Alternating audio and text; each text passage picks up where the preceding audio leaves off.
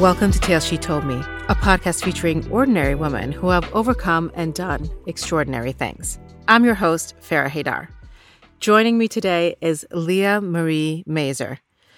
Leah lost both of her parents by the time she was 21. Not wanting to be alone, she would go through two do- divorces by the time she was 36. Deciding to change her life, Leah has since rebuilt her confidence. She is now a certified divorce recovery coach for women and founder of Mindfully Ready LLC.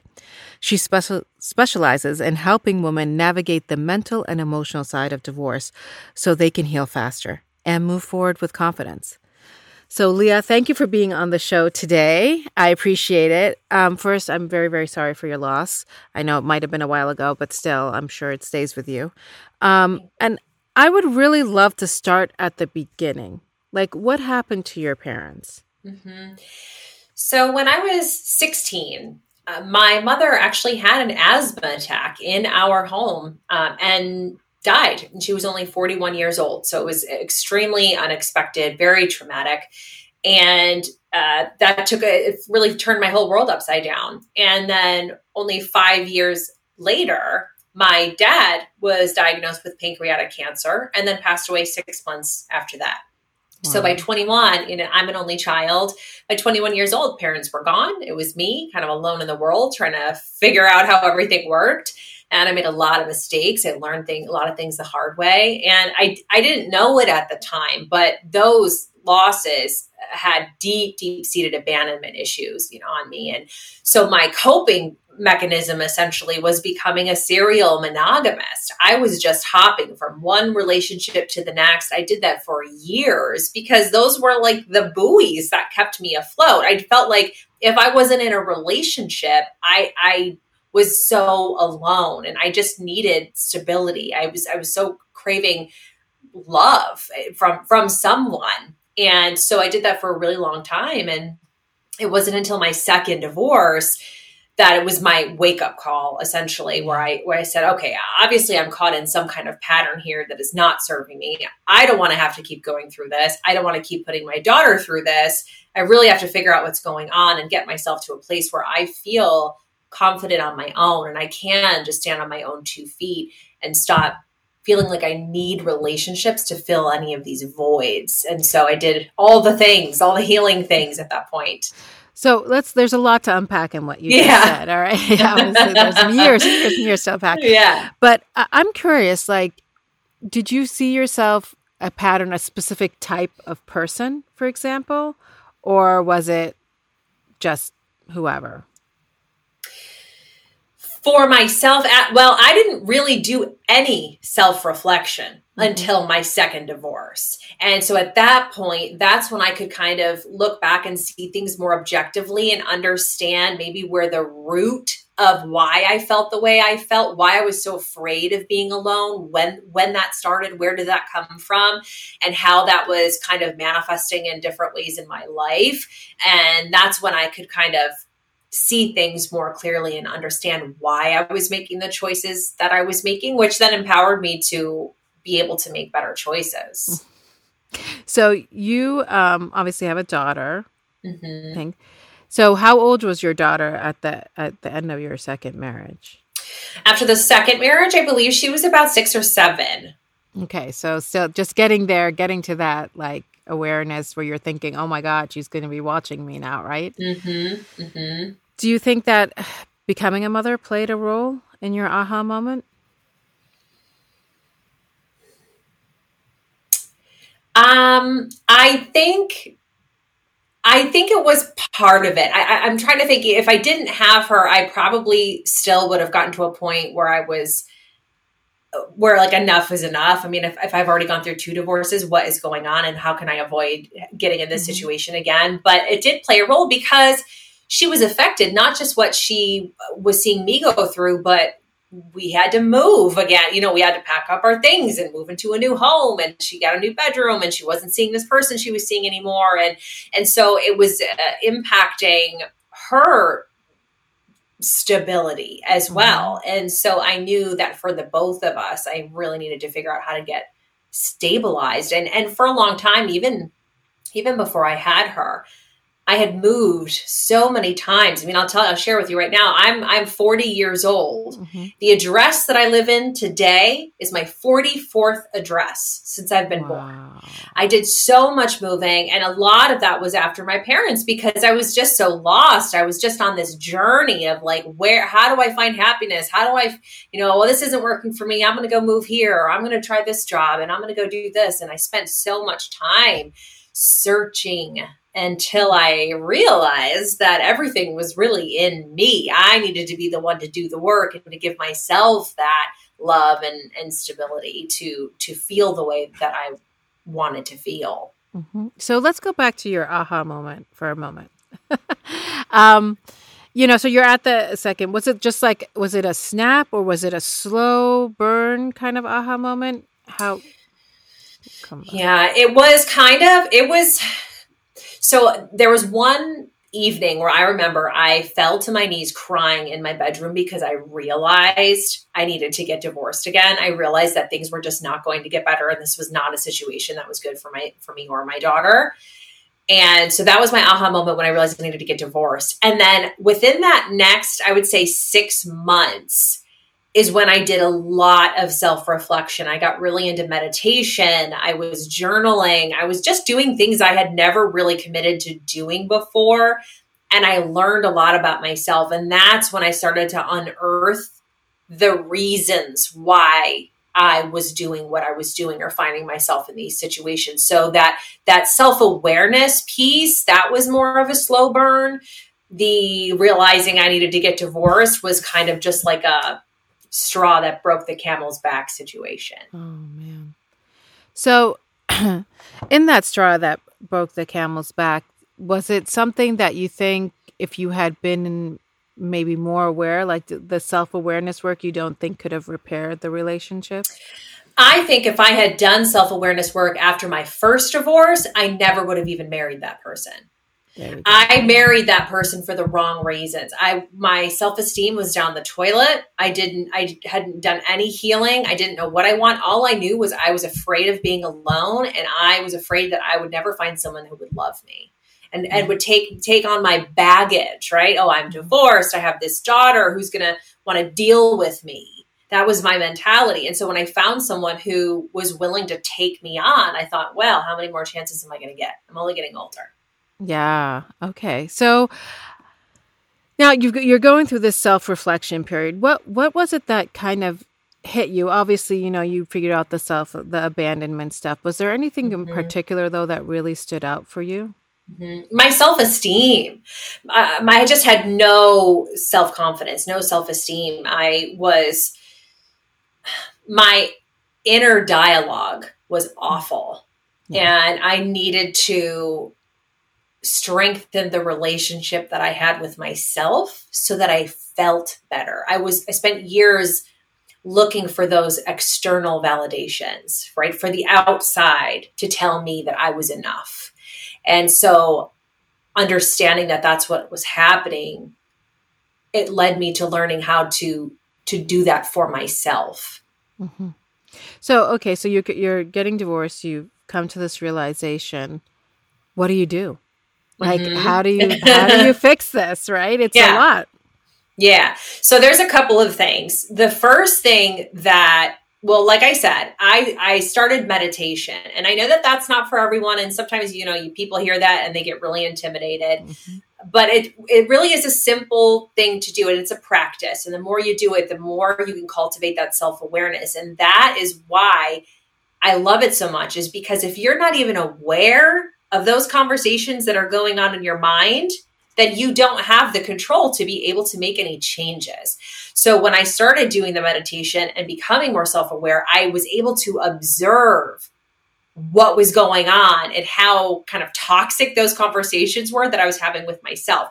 And then once I noticed that was going on, then I really started using affirmations and mantras. Because if you're somebody who deals with low self esteem, you're already using affirmations. They're just ones that make you feel bad about yourself. They're ones that mm-hmm. don't feel good.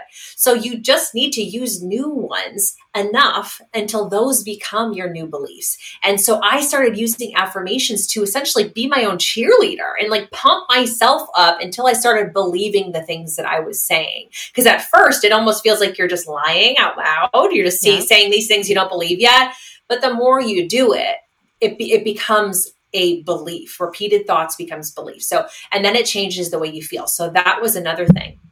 And then the third thing, and I always tell my clients this, is finding a creative outlet or a hobby. Because when you're going through something like that, a big chunk of that healing process is also like, who am I? Right? It's the finding yourself part of things. And so when you find creative outlets and hobbies, you're going to learn about yourself, but it's also going to find, give you fulfillment and it's going to build your confidence. It, so one of the things that I did after my uh, as my marriage was kind of crumbling, I decided that I was going to join a band because I had always loved to sing, uh, but I was kind of a closeted singer. It was something that I, I kind of did just for myself. I wasn't uh, performing in front of people. But I said, you know what? Like this new chapter, I'm going to start doing things differently. And so I looked up a, a, local band and they were looking for a lead vocalist. And so I drove to the audition and I was sweating and shaking and I was so nervous because it was so outside of my comfort zone. But I told myself, no matter what happens, I am just proud of myself for even showing up because this is this is something that I would never usually do. So I showed up I did the audition, I did the best I could, and I I actually I ended up getting the part. And so then I was in a band and I was singing and it's something that gave me so much confidence and fulfillment. It's something I look forward to, something that was just for me, I was excited about and it opens up the opportunity to meet like-minded people. And so f- challenging yourself to try all kinds of different things until you find things that you enjoy, that light you up, that excite you those things are going to build your confidence because the more you do them the better you get and then you you feel proud of yourself for those accomplishments yeah i was actually going to bring up to you you know I, I I've heard a lot about affirmations. I, I like you. I was like you. You do them, and you feel like you're lying to yourself. And I've I've always been a big proponent of actually going out and doing hard stuff, like mm-hmm. going out and running. Like I did a half marathon last year. I'm not a runner. I've never been. I'm not an athlete. Like all those kind of things. And I just went and did it. And it, it really um, encouraged me actually to do other things. So I agree. I think the hobby and affirmation duo works, mm-hmm. you know, because the action, you know, then it becomes undeniable. Your brain believes it. Yes. Yeah. Would yes. you mind sharing like a couple of the affirmations that you used, or are they too mm. personal? No, they wouldn't be too personal. I, I, honestly don't know if I could even remember specifically, but I, there are so many. I mean, the ones that I that I like even reading now are um, I am worthy of happiness. I am worthy of happiness. I am I deserve love and respect. Um, mm-hmm. good things are coming. Things are always working out for me, right? Mm-hmm. Like it's it's deciding to change that narrative. Because if you're if you're somebody who feels like you're not good enough or someone told you you weren't good enough or you're never going to be happy or you'll never survive without me right? These kind of negative things that we hear from people if you hold on to that and that becomes your belief you're not going to feel really great about yourself. So when so when you use affirmations that resonate with you or that are kind of specifically designed for whatever wherever you're stuck because there are thousands and thousands of affirmations you find the ones that speak to you and then you say them every single day. And whether that is speaking them out loud whether that's putting a post-it note on your mirror to remind yourself when you're getting ready in the morning whether you're sitting down at night and you have a little you know journal by your bed you can write the affirmations out whatever you need to do, as long as it's repetitive, it essentially will become a new belief of yours. Okay, again, no, I agree. I definitely think that's that's the thing. So let's talk a little bit about your journey, right? In terms of rediscovering discovering these abandoned issues, learning to really, I guess, fall in love with yourself. Is that is that a good way to put it? Mm-hmm, sure. Um, and your life. Um, how did you like I, I guess for me it's like okay you did these these daily practices and they helped right did you ever discover anything about yourself where you're like i don't really like it but I'm to accept it. mm, sure, all kinds of things. My the the fact that I had these ab- abandonment issues and that I was cho- I was marrying people out of fear of being alone. That was my truth. That is an ugly, scary thing to face when that's something that you didn't realize was going on. Um, and so, but you have to be able to accept yourself and forgive yourself for mistakes. That's a that's the thing is we we learn from doing and failing you know a lot of our wisdom comes from the things that don't work out and then we try it again and so i had to forgive myself i had to accept who I was, the person who had abandonment issues, was afraid of being alone, had no self esteem, didn't know how to love myself. I had to accept that that's who I was and forgive myself for my mistakes and then work towards being the person that I wanted to be. So, when did you know that it was working? Right? Like, when mm-hmm. did you, what was there a moment where you were like, oh, it's different now? I'm mm-hmm. different now? Yes, when I started dating again. And I realized that I was showing up as a completely different person. I it was it was no longer am I good enough for you? Are you going to like me? It was are you going to add value to my life? Do you have what I'm looking for? I wasn't attached to any outcome mm-hmm. because I I liked my life. I got myself to a place where things felt good for me. And so if it worked out, bonus. But if it didn't, it didn't matter because mm-hmm. I was okay on my own. And that was my that was a big moment for me. And was it hard to jump back into the dating scene? No, because I got myself to a place where it didn't matter. I got myself to a place where it was just extra. I, you know, I didn't need it to work out. I didn't need a relationship anymore to make me feel whole or happy or fulfilled or enough.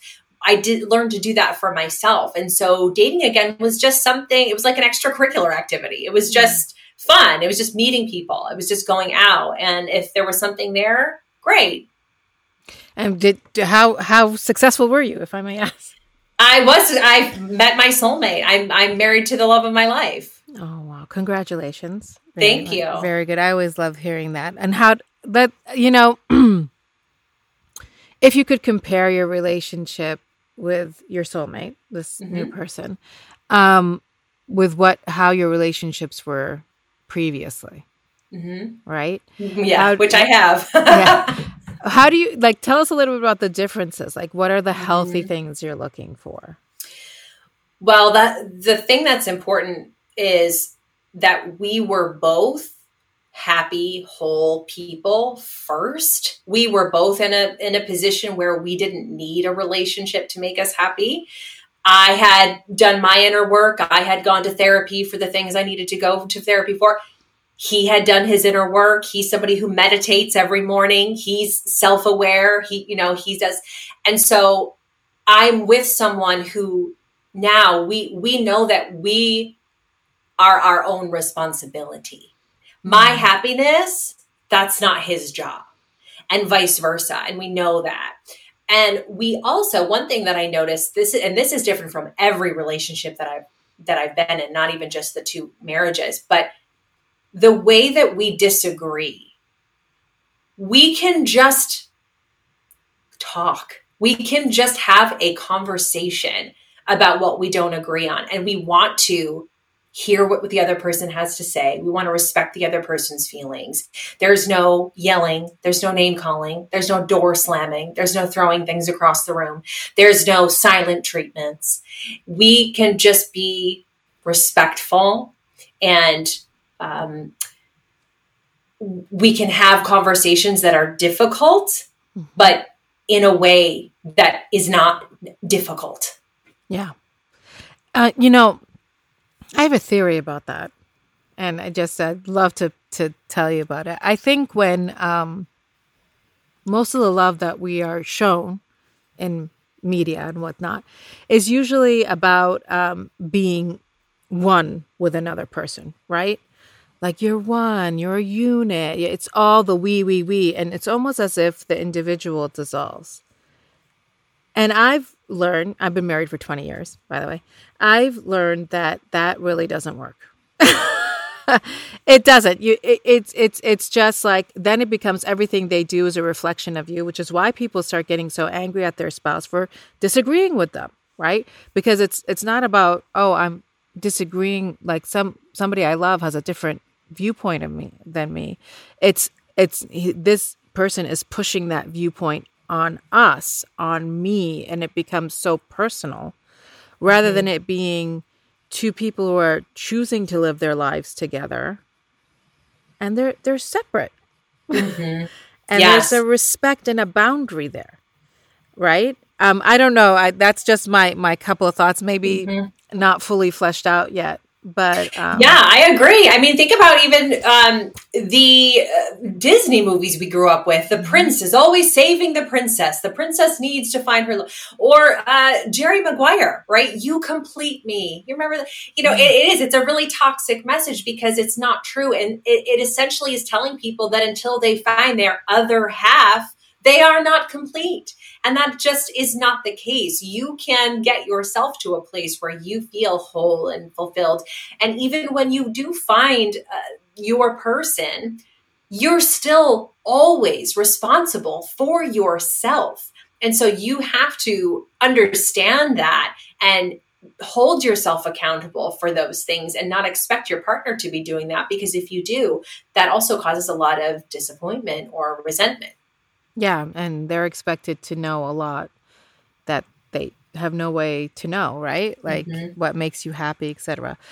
And and we all change as we mm-hmm. you know through the years. So, um you're obviously a divorce recovery coach. Mm-hmm. All right. Is there anything you advise your clients on prior to entering a new relationship? Yes, making sure that they took the time to heal and you know, everybody wants to know the formula for that. How long do I need to wait between this relationship and the new relationship, right? And uh, unfortunately, there is not a formula. Everybody's different. So it's just making sure that you understand your intentions. What is the why behind wanting a relationship? Is it because you're lonely or you're sad? Or you don't know what to do with yourself when your kids aren't aren't home or your self-esteem is you know down the toilet and you need a boost it, those aren't great reasons. That, that's not going to build a, a, healthy foundation for a long-term relationship. So as long as you could get really honest with yourself about your intentions the why behind wanting to start a relationship i think that that's a really important thing to do and making sure that you're at a place where you don't feel like you need one. Wanting one is fine but feeling like you need one or you won't be happy that's kind of where some red flags come up. Did you ever feel at some point that you kind of relapsed, for lack of a better word, where you went back into old habits? Not after my second divorce. Never. Yeah. I never looked back. No. But a, a lot of it was because of how much work I put into it. That's the thing. I mean, I I really I became a different person. I, and I still to this day I meditate almost every single day. I invest in myself. I make sure that I take the time to to still cultivate that self-awareness because this never ends mm-hmm. there's no there's no journey that you know you wake up one day and you're like i'm good i'm i'm done i got to the top it's you're always evolving. You're always learning about yourself. And so i continue to do the work and i you know my eyes are are ahead. I'm, I, I didn't look back. Eyes on the prize right? Yeah. Which actually um brings me so if you could go back and tell your younger self anything mm-hmm. let's just say what would you tell her? I would tell her to figure out a way to make herself happy and that she a relationship does not equal happiness. Mm-hmm. Yeah. Thank you very much for that. So now I have this question that I always ask um, all of my listeners, and it's a very simple one. It's what is a weird habit or ritual you have that makes your life joyful? I have to eat chocolate after dinner every day. I buy, I buy, yeah, this buy buy a bar of dark chocolate every week at the grocery store. I keep it in the fridge, and every day after dinner, I like take, I have to take a piece of it. oh I love that. That's probably that's I'm gonna you know what that's gonna rank on one of my top ones because um, I think that's actually really healthy as long as it's good chocolate. Why not? Yes, dark chocolate, you know? Absolutely. Well, Leah, it was a pleasure having you. And if you'd like to hear more from Leah out there, you can check out her website at mindfullyready.com, where she's offering a free empowerment guide and training video. All links in the show notes below. As always, I'd love to hear from you about this episode. What is your greatest fear? Hit me up on Instagram or Facebook at Farrah Haidar. Don't forget to hit the subscribe button so you'll get notified when a next episode is available. Also, I'm giving away a PDF of some of the best quotes we've had on the show, like I eat chocolate every night. Beautifully designed to print and journal your thoughts. Email me at farrah at farrahhaidar.com and title it Quotes. Talk to you soon. Till then, chase your happy.